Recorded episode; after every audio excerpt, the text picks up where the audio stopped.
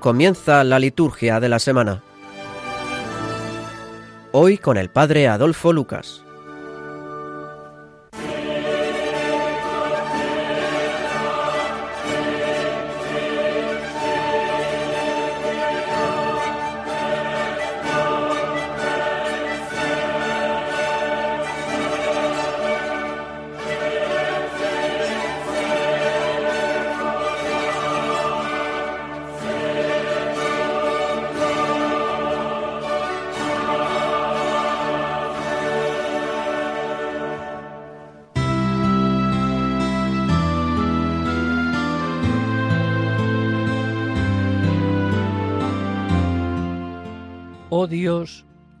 Que por el misterio de esta fiesta santificas a toda tu iglesia en medio de los pueblos y de las naciones, derrama los dones de tu Espíritu sobre todos los confines de la tierra y realiza ahora también en el corazón de tus fieles aquellas maravillas que te dignaste hacer en los comienzos de la predicación evangélica.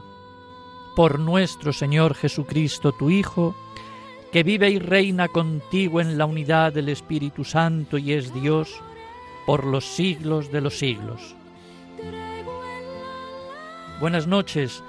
Eh, una semana más estamos en el programa de la liturgia de la semana y esta semana tiene un tinte muy especial por ser efectivamente esta semana de Pentecostés y este domingo de Pentecostés en el que pues celebramos ese día quincuagésimo, es decir, el 50, el número ese tan particular eh, también para el mundo judío, que tenía asimilado desde hacía siglos como símbolo de la plenitud.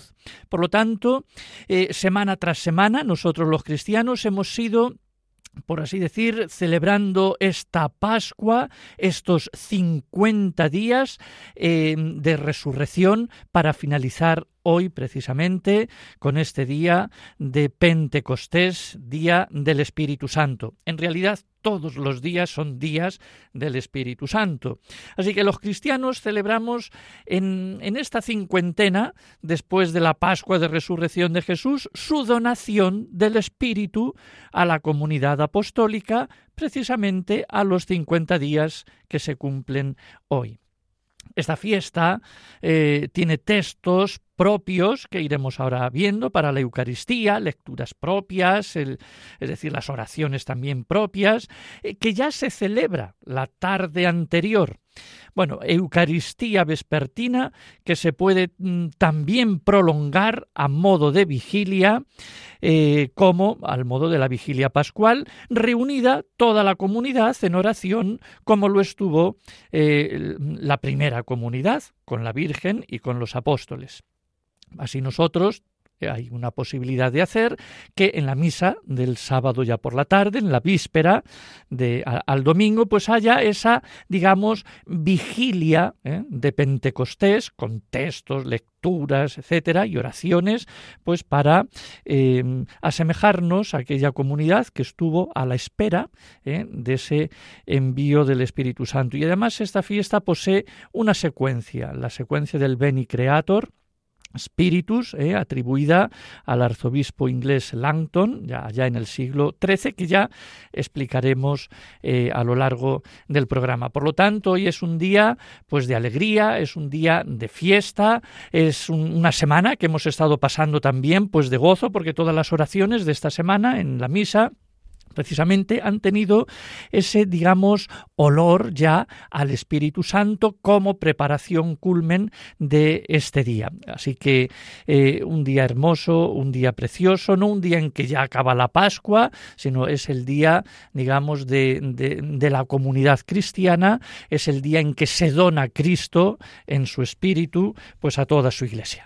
Y como algunos sábados tenemos aquí, tenemos a a Sor Luisa López, que es coordinadora en España de las Hijas de la Divina Providencia, que siempre con su palabra eh, nos, nos, anima y nos estimula pues para comenzar bien este, este domingo y en concreto pues en este domingo de, de Pentecostés. Por lo tanto, Sor Luisa, buenas noches. A ver qué, qué mensaje nos tienes que transmitir de la palabra de Dios para, para todos nosotros.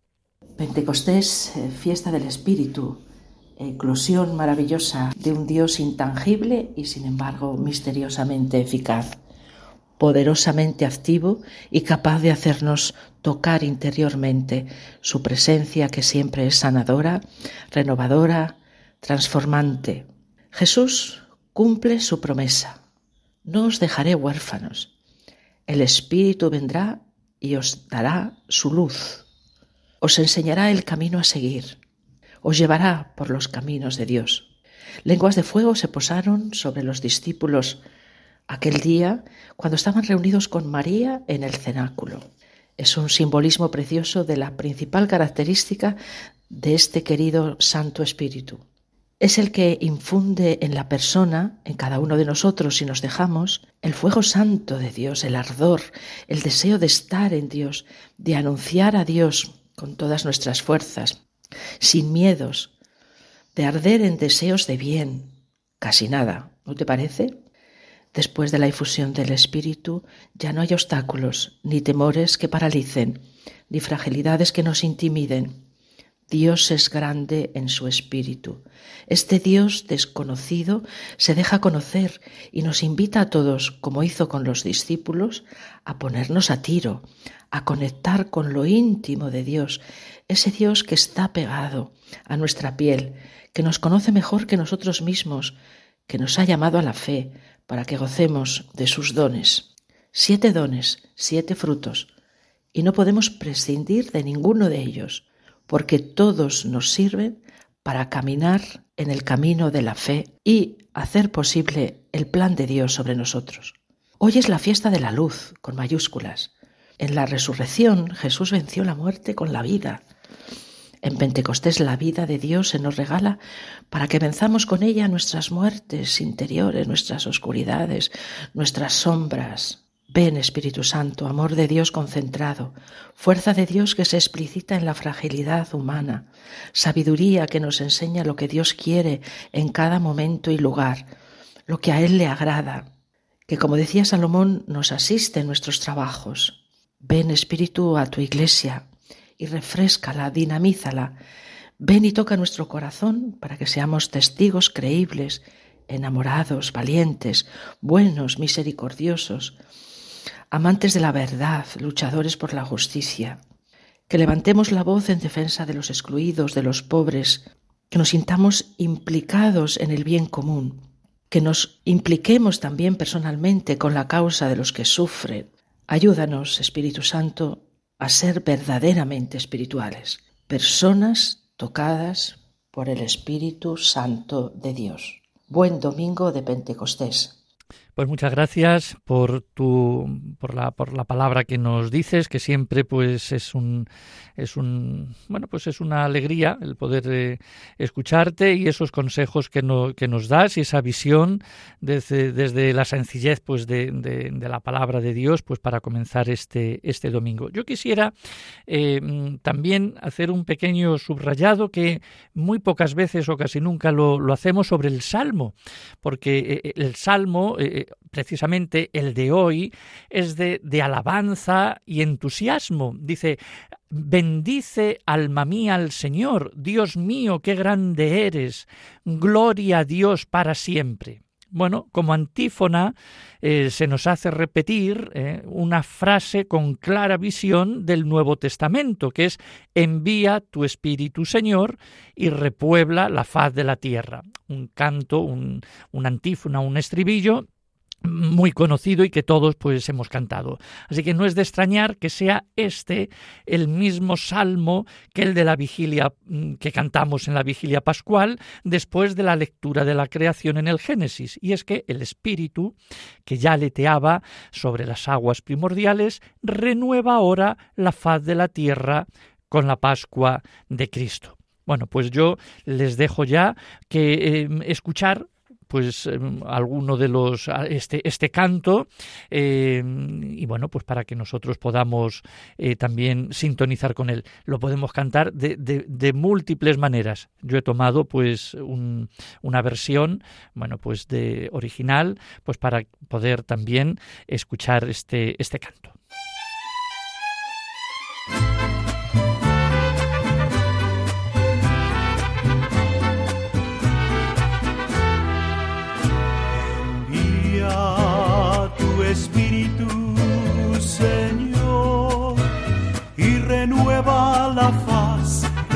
renueva la faz, renueva la faz de la tierra.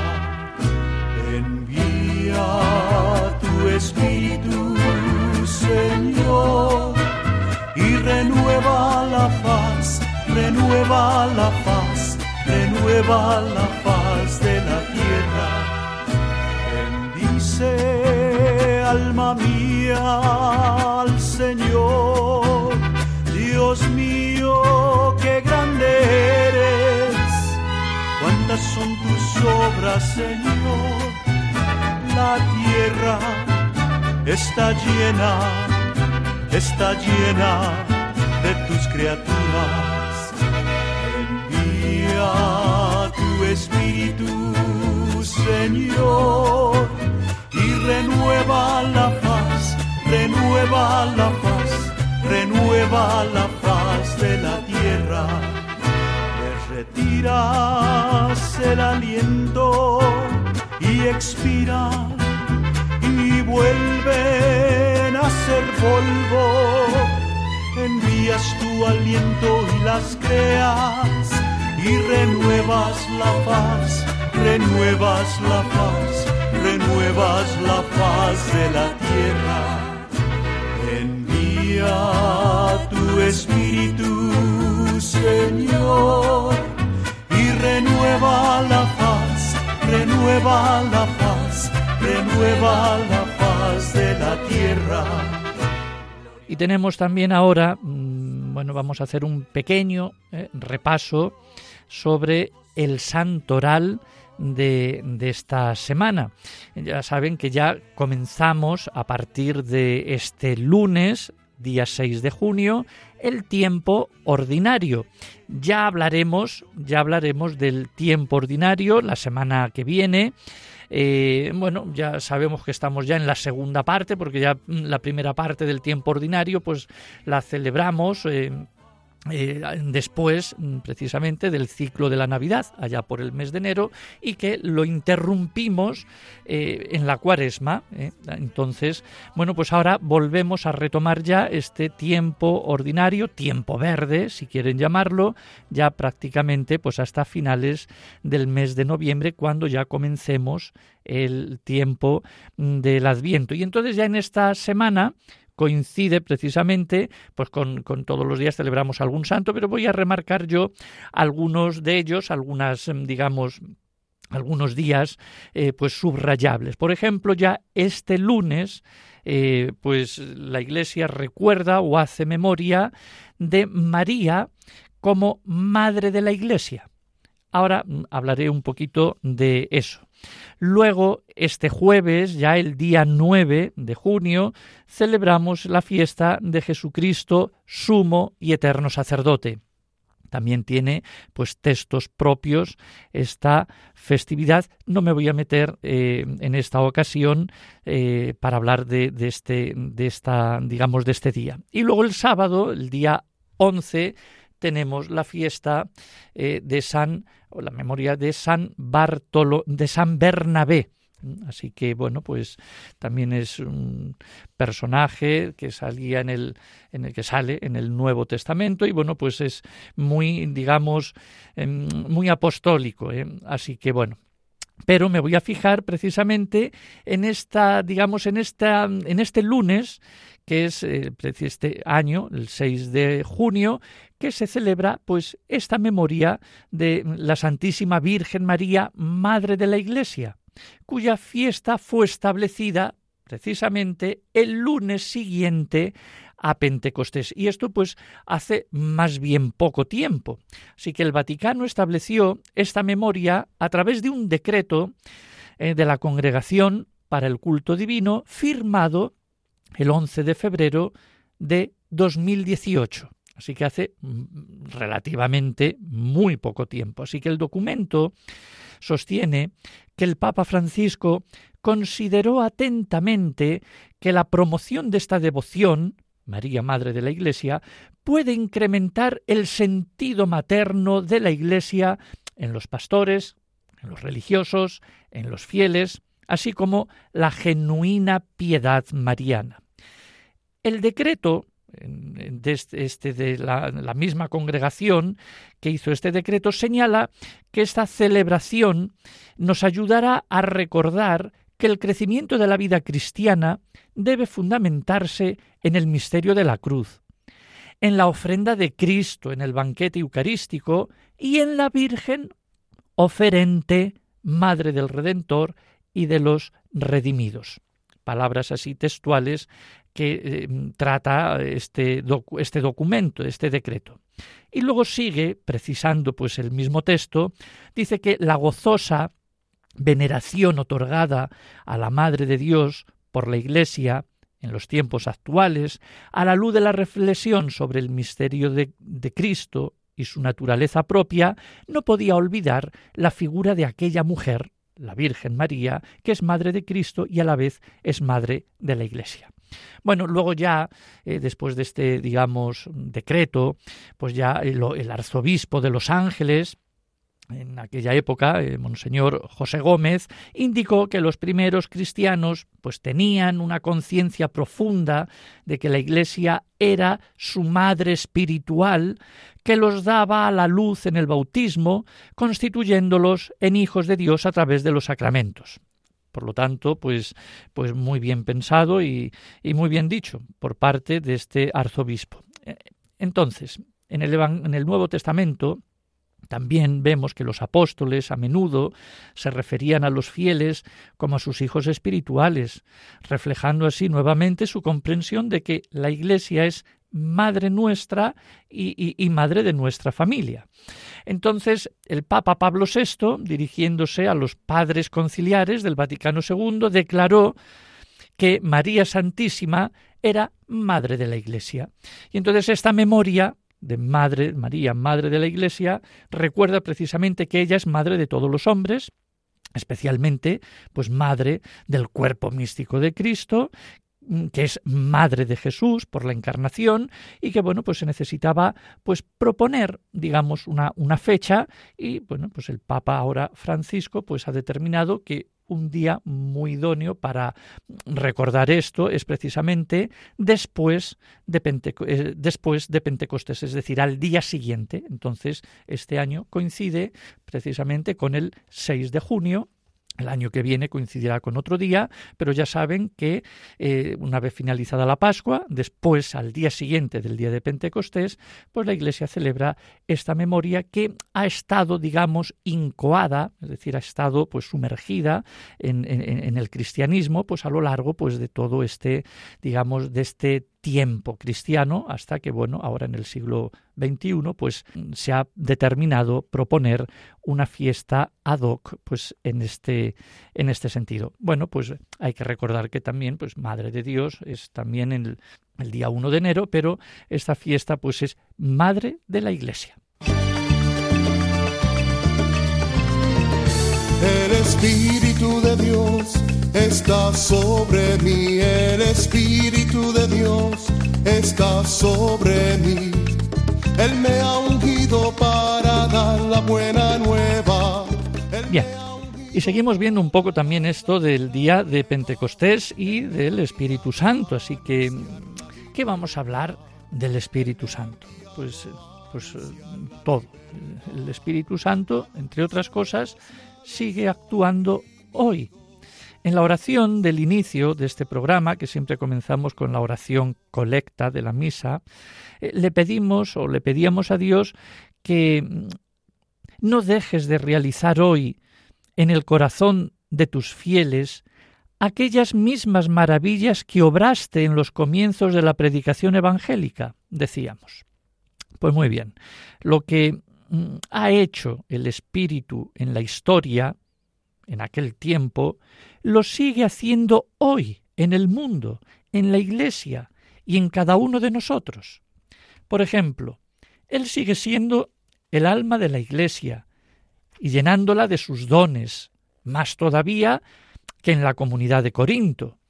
Así que el concilio eh, y tantos eh, jubileos que venimos haciendo a lo largo pues de, cada 50 años o cada 25 y tantos otros acontecimientos eclesiales, universales, diocesanos, son en verdad señales del protagonismo del espíritu en la animación de la comunidad. Por ejemplo, también el Espíritu es quien hace florecer tantas comunidades cristianas llenas de fuerza y anima tantos movimientos y renueva su iglesia en tantos aspectos. El espíritu de la verdad sigue fluyendo para que se esté renovando en profundidad la teología, la comprensión del misterio de Cristo, Él sigue inspirando nuestra oración y guiando a la Iglesia a renovar la celebración litúrgica, la oración personal y un conocimiento más espiritual y profundo de la palabra de Dios. Él, el espíritu del amor, suscita y sostiene tantos ejemplos de amor, sacrificio y compromiso de los cristianos en el mundo, a veces, eh, a veces hasta el martirio, en defensa de la justicia, de la vida, de la verdad. Otra cosa más, por ejemplo, él, que en Pentecostés unió a los que hablaban en lenguas diferentes, es el que promueve también hoy iniciativas de unidad interna y ecuménica, en línea con la carta a los Corintios, la segunda lectura de la misa de hoy del día. En, definitiva, también hoy, a principios de este, digamos, ya metido siglo XXI, tenemos motivos cada vez más claros para renovar nuestra profesión de fe. Creo en el Espíritu Santo, Señor y Dador de vida. Bueno, pues sí, este, estas palabras que rezamos eh, y decimos y profesamos todos en el credo niceno constantinopolitano o largo, como alguno llama, bueno, pues está bien claro y bien reflejado, es el Señor dador de vida, el Espíritu Santo. Bueno, pues eh, ojalá, pues también, entre otras cosas, hoy en la misa, pues podamos decir este, este credo. El credo, digamos, largo, también se puede decir el más breve, no, no hay ningún problema.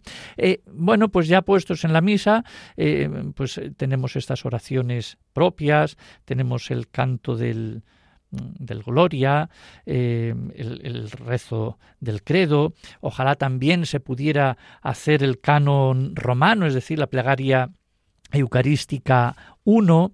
Los ornamentos son pues del color rojo. Eh, también se puede mm, terminar la, celebración con esa bendición, digamos, más solemne. No hay que olvidar lo del doble aleluya, podéis ir en paz, aleluya, aleluya, como se decía también el día de la Pascua. Es decir, que tenemos en la Eucaristía pequeños, digamos, gestos, pues que nos pueden, eh, pueden aludir muy bien al día que estamos eh, lógicamente celebrando y luego bueno pues esa misa vespertina de la vigilia que ya pues ha pasado esta tarde pero ya estamos en sábado por la noche que es una misa pues de una forma mm, mucho más extensa con, lecturas, ¿eh? incluso pues casi como las lecturas de la vigilia pascual, eh, bastantes lecturas, y bueno, pues eh, para que la comunidad cristiana espere, digamos, este don del Espíritu Santo.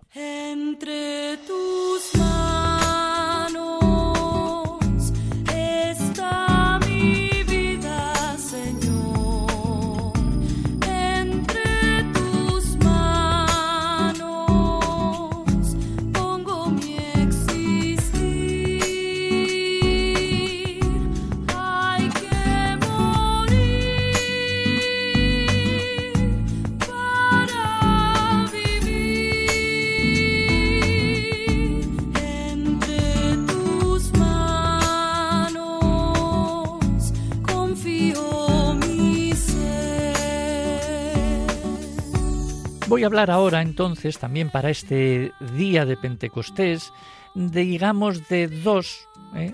dos mm, aspectos o dos mm, gestos que mm, podemos, uno de ellos es obligado, que es la secuencia, y el otro, bueno, pues es una cosa, gesto, un rito, eh, pues para, digamos, despedir el tiempo pascual, porque ya finalizamos. Y es precisamente estos dos, digamos, momentos significativos, que son la secuencia y el apagado del cirio pascual. Bueno, pues voy a hablar ahora, eh, en primer lugar, de esa despedida de la llama y del cirio pascual, que se puede o no se puede hacer. Simplemente, bueno, pues es, como yo digo, un momento significativo. Ya sabemos entonces que Pentecostés es una de las fiestas más importantes del calendario cristiano. Celebramos la venida del Espíritu Santo y el nacimiento de la Iglesia. Es además la culminación de la Pascua. Finaliza la cincuentena festiva y alegre por la resurrección del Señor. En este día se puede subrayar eh, de una manera especial el apagado y el traslado del cirio pascual que ha estado colocado junto al ambón durante toda la Pascua. Por lo tanto, terminada la última celebración del domingo de Pentecostés, se retira el cirio y se deja en el batisterio, junto a la pila bautismal, o se guarda en la sacristía o en otro lugar si la pila está situada habitualmente en el presbiterio. En realidad, el cirio, abro aquí un pequeño paréntesis, pierde su sentido de signo extraordinario de fiesta pascual si permanece a la vista de los fieles durante el resto del año. Por eso, lógicamente, si, la pila bautismal está en el presbiterio, alante del todo, pues el cirio mejor no tenerlo ahí porque si no lo estamos viendo todo el año.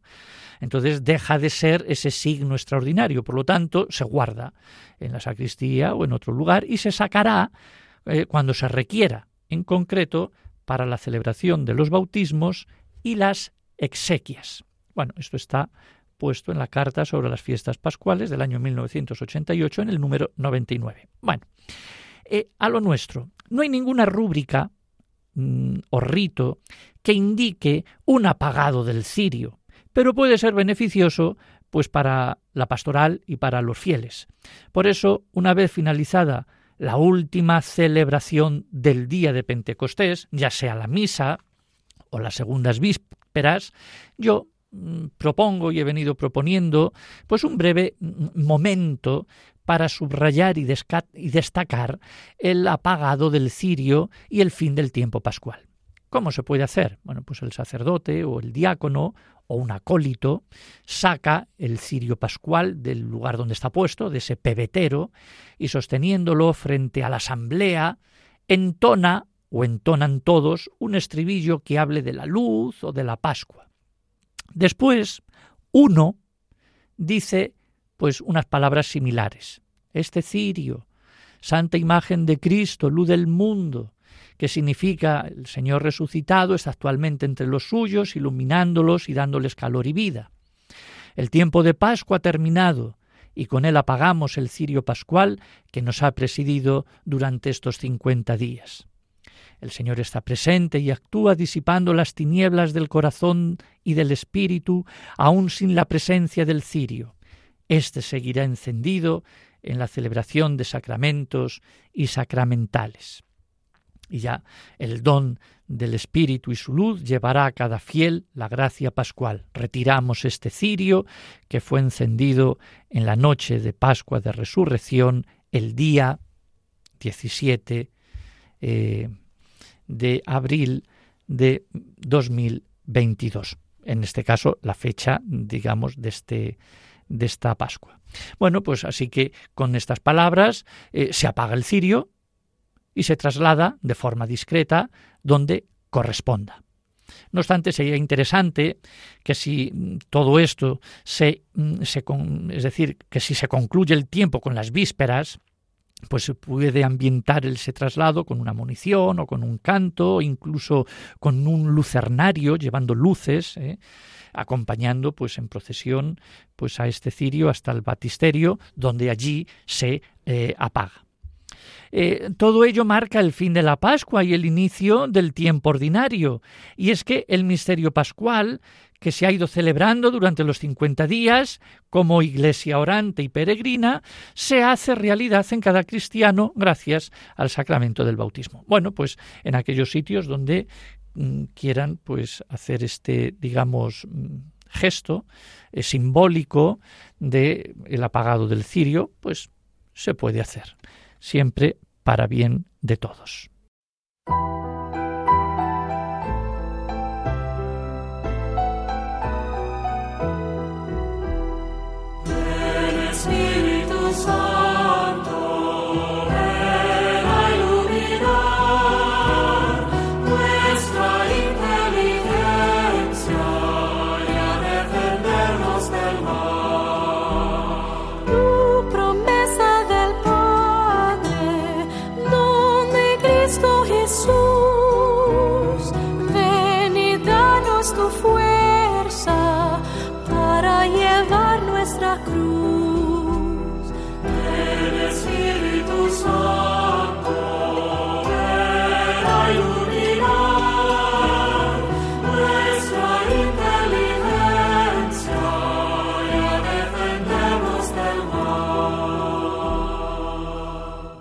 Y otro momento significativo de este día de Pentecostés eh, es eh, el canto de la secuencia.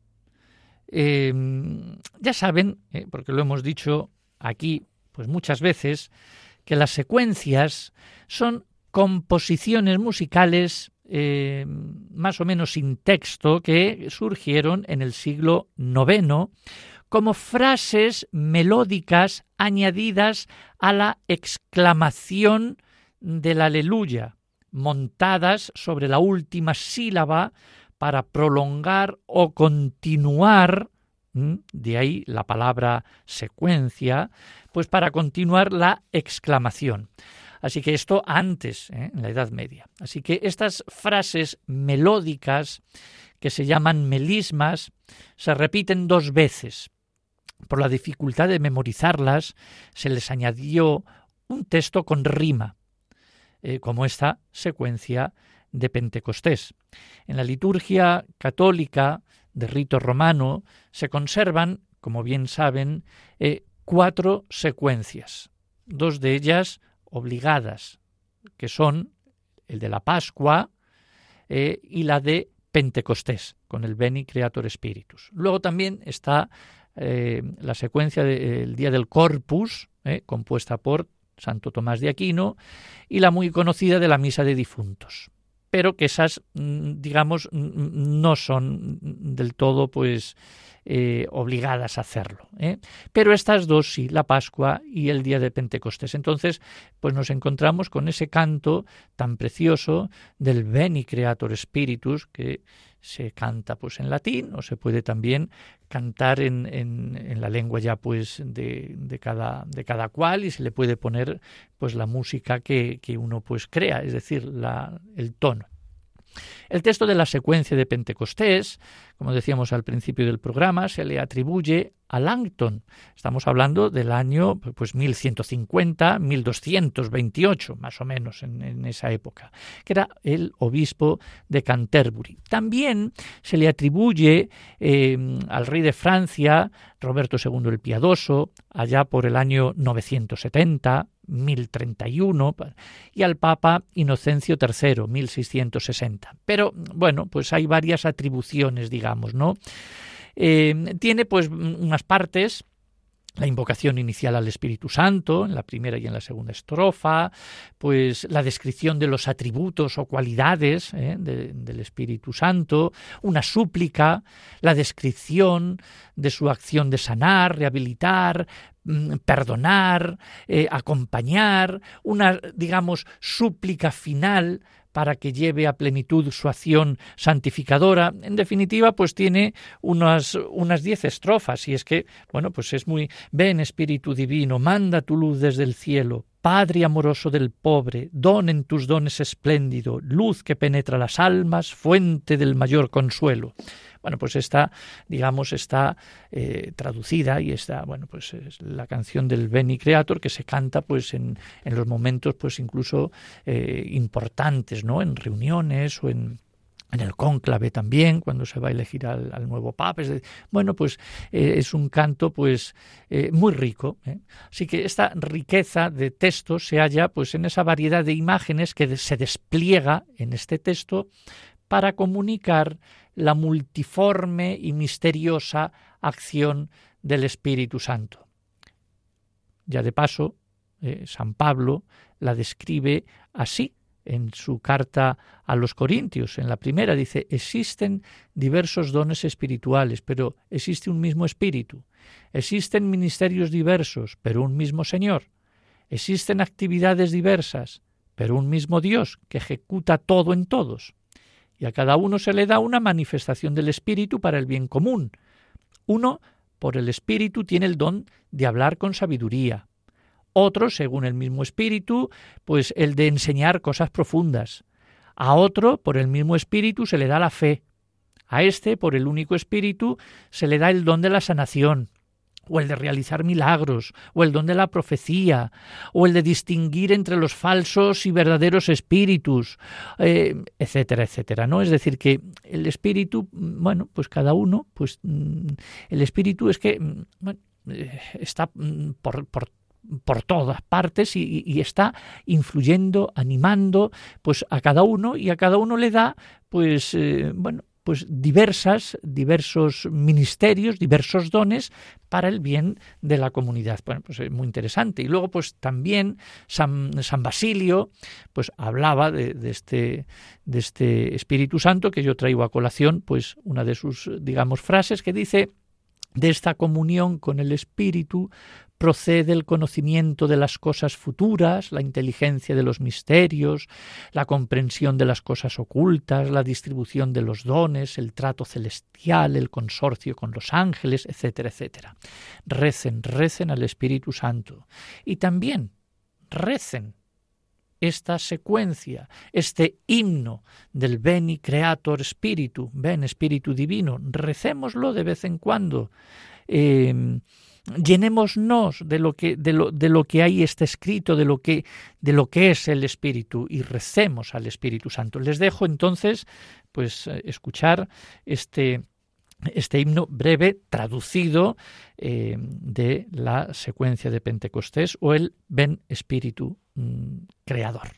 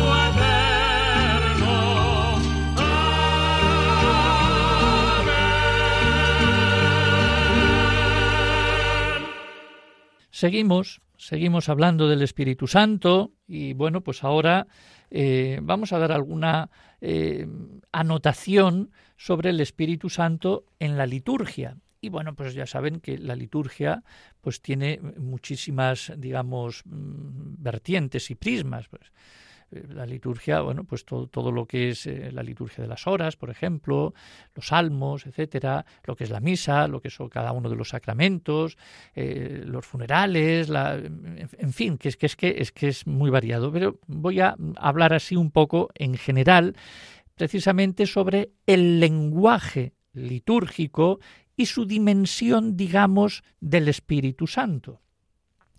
Así que el lenguaje litúrgico es decir, lo que el lenguaje tanto verbal, el de las oraciones, el de las palabras, etcétera, que se dice en la misa o en los sacramentos o en cualquier otra celebración, pero también el lenguaje no verbal, es decir, el lenguaje de los gestos, de las posturas, eh, del modo, del movimiento, pues todo eso es un lenguaje neumatológico, es decir, del neuma, del Espíritu Santo.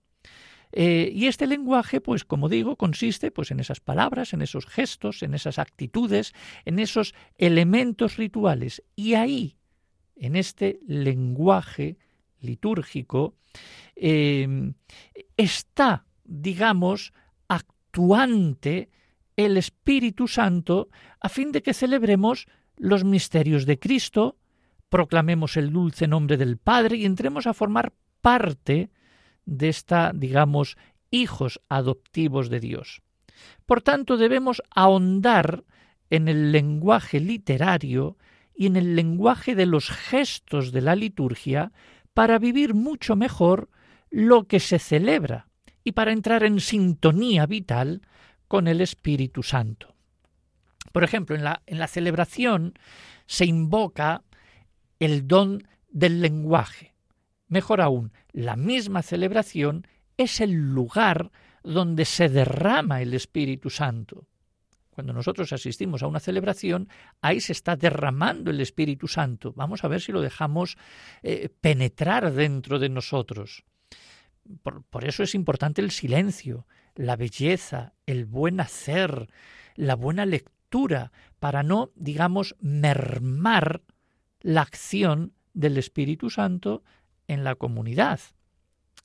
Por eso, en este, digamos, punto se citan, pues, eh, digamos, o cito muy de pasada, pues algunas oraciones, fórmulas sacramentales, donde precisamente se pueden descubrir eh, acentuaciones realmente espirituales del Espíritu Santo. Entonces, pues veamos, veamos bien eh, y penetremos dentro de la celebración.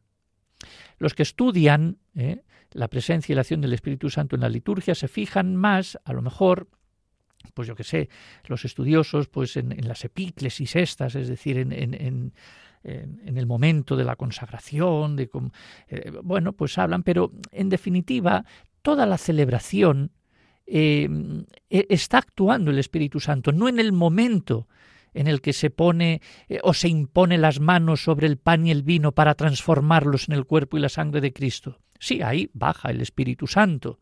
Pero los estudiosos quizás solamente se dedican a, estudiar esa parte. No, el Espíritu Santo está también actuando eh, en, en toda, digamos, en toda la, en toda la Eucaristía, en, toda, la, en toda la celebración. Eh, en las oraciones litúrgicas hay muchas de ellas que hace referencia al Espíritu Santo, incluso pues las profesiones, eh, las profesiones de fe, las doxologías, eh, es decir, que en, en, mucho, en muchos momentos de lo que es la liturgia y bueno, pues lo que es la misa, está digamos, el Espíritu Santo. Ya mismamente, cuando comenzamos la celebración, haciendo en el nombre del Padre, del Hijo y del Espíritu Santo, ya estamos, digamos, eh, invocando esa presencia de la Trinidad donde el Espíritu Santo está. Bueno, luego pues también hay palabras, pues yo que sé, por ejemplo, la palabra derramar, influir, enviar, santificar, llenar, completar en las oraciones que, decimos, ¿no? Derrama, Señor, la abundancia, envíanos, tal. Pues todo eso, todo eso son palabras que tienen consonancias con el Espíritu Santo. Por ejemplo, también hay otras palabras como devoción, amor, infusión, calor, fuego, consejo, caridad, alegría, fuerza. Todo esto también son palabras donde mm, se indica la presencia y la acción del Espíritu Santo. Eh, bueno, y luego pues también hay gestos. Los gestos, pues por ejemplo, que, que nosotros mismamente pues realizamos dentro de, de una celebración, pues tiene también ese, digamos, entramado neumatológico, del neuma, del espíritu. Por ejemplo, la mano. Cuando se impone la mano o la imposición de manos, la elevación de las manos, em, que hace esa, esa, referencia al dedo de Dios, etcétera, pues, pues todo esto tiene, pues digamos, una connotación del Espíritu Santo, de, digamos, la imposición de mano, de consagración, de epíclesis, etc. El soplo, por ejemplo, el soplar a las personas, a las cosas, el aliento, por ejemplo, el soplo que hace el obispo el día de la misa crismal, soplando, la, digamos, la, vasija que contiene eh, el sagrado crisma, que, hay un soplo. Bueno, pues el soplo. En los exorcismos también, el sacerdote sopla eh, al que está vejado en alguno de los momentos. Bueno, pues todo ese soplo tiene esa, digamos, también connotación de viento, de aire, del, Espíritu Santo.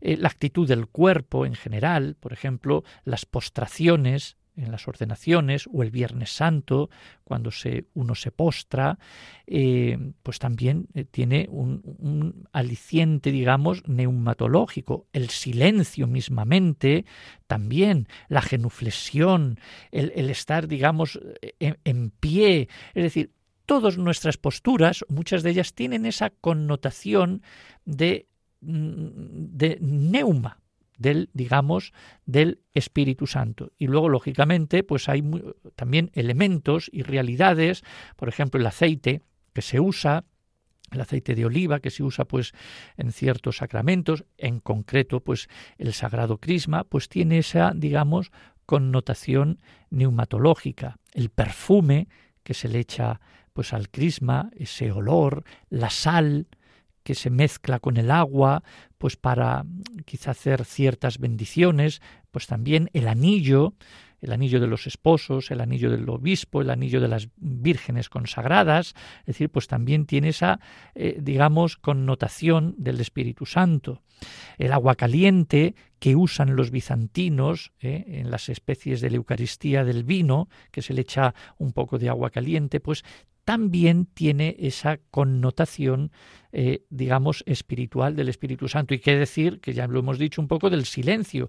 Es el silencio que no es una especie de suspensión o de interrupción de la celebración o de descanso, sino que tiene una connotación mucho más profunda, que viene a indicar la presencia y la acción del Espíritu Santo. Por lo tanto, en nuestra liturgia está llena yo digo que está bautizada de muchos elementos, muchas connotaciones eh, y en definitiva que tiene una raíz neumatológica del Espíritu Santo. Pues que cuando asistamos a estas celebraciones vivamos el Espíritu Santo y miremos más allá ¿eh? de lo que estamos viendo, porque detrás está esa presencia invisible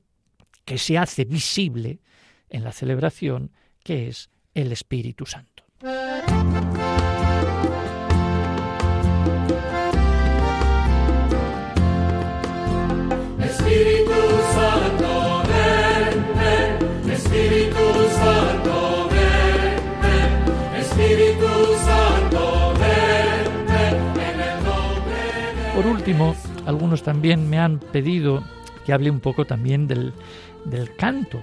Bueno, pues vamos a ver un poco cosas del canto, pero en relación a lo que nos traemos hoy, que es eh, lo que es el Espíritu Santo. Así que, bueno, cantar, ¿eh?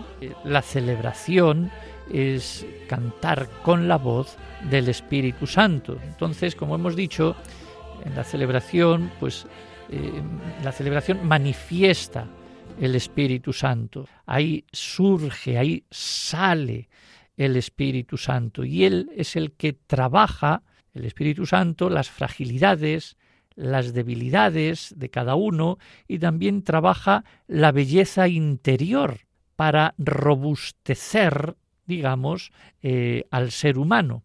Y el canto y la música litúrgicos pues mm, desvelan velan, provocan, interpelan, cuentan las maravillas de Dios y anuncian siempre algo nuevo. Así que el canto litúrgico es un arte porque manifiesta esa, digamos, sinergia del Espíritu Santo en cada uno de nosotros. Así que cuando un cristiano, cuando cada uno de nosotros canta en la celebración, es Cristo que canta en él. Y si Cristo canta, también lo hace el Espíritu Santo. Así que el canto es parte integrante de la celebración y no consiste en cantar en la misa, sino es cantar la misa. La misa es un canto, por eso el ideal sería cantarlo todo. El canto es un instrumento de participación que pretende la perfección y la santificación, la unión de la asamblea y una mejor expresión de la acción.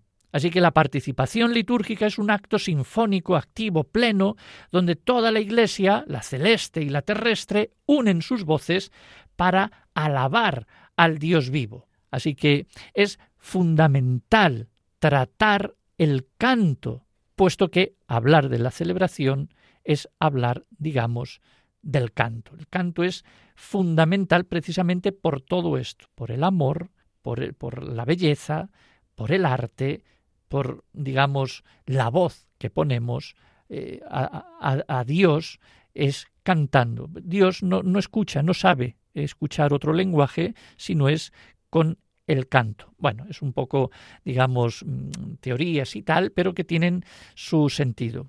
Así que la celebración es eficaz, verdadera y transformante gracias al Espíritu Santo. Y el canto y la música son la voz del Espíritu que sopla, digamos, en la celebración y unifica a la asamblea.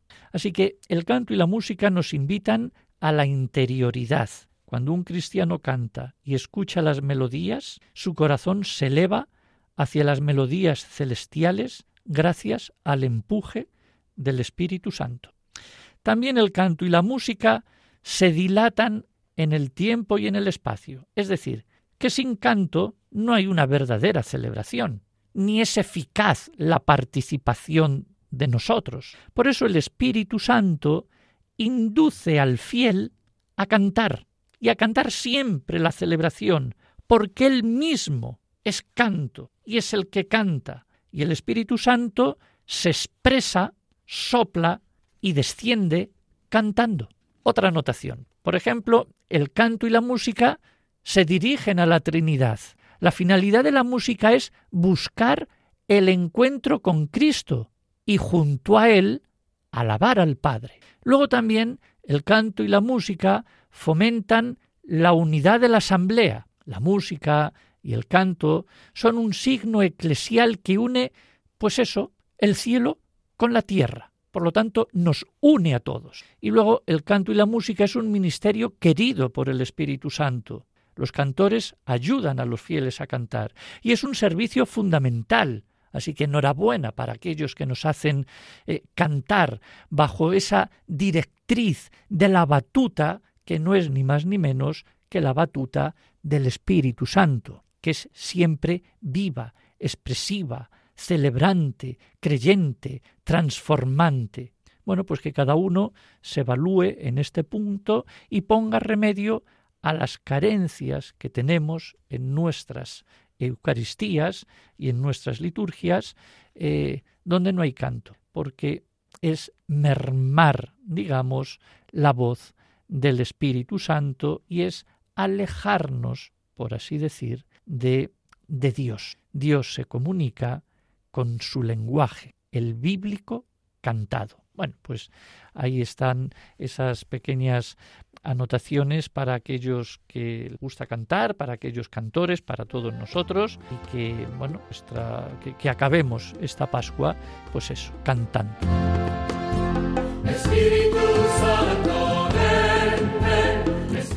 Queridos amigos, estamos finalizando ya el programa. Yo les deseo eh, que disfruten de este, de este domingo, que pasen buen día de Pentecostés, eh, que comencemos bien también el tiempo ordinario ya de cara pues al, a este verano. Damos las gracias a Sor Luisa López, coordinadora de, en España de las Hijas de la Divina Providencia, que siempre pues nos da alguna, digamos, pincelada de la palabra de Dios y que nos anima ya y nos introduce pues en, este domingo.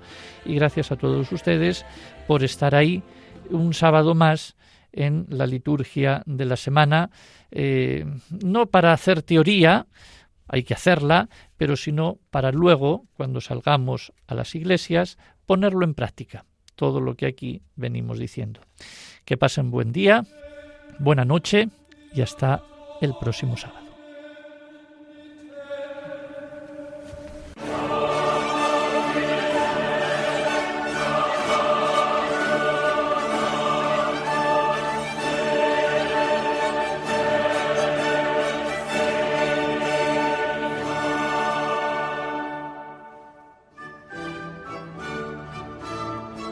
Han escuchado la liturgia de la semana con el Padre Adolfo Lucas.